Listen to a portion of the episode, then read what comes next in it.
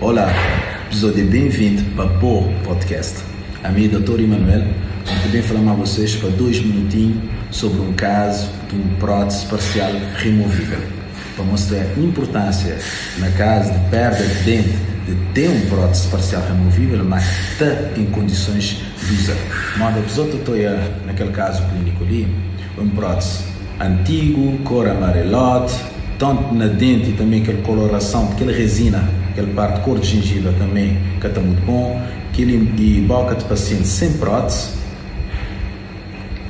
e modelo de boca de paciente na gesso, foi confeccionado um prótese novo e experimentado na modelo de boca de paciente, colocação daquele prótese na boca de paciente, então a cor fica muito harmoniosa na sua boca, então a diferença enorme entre aqueles dois próteses, ou aquele riba, aquele antigo, aquele de baixo, aquele novo, vista aproximada de boca de paciente, ou aquele prótese antiga, agora olha a diferença, aquele novo.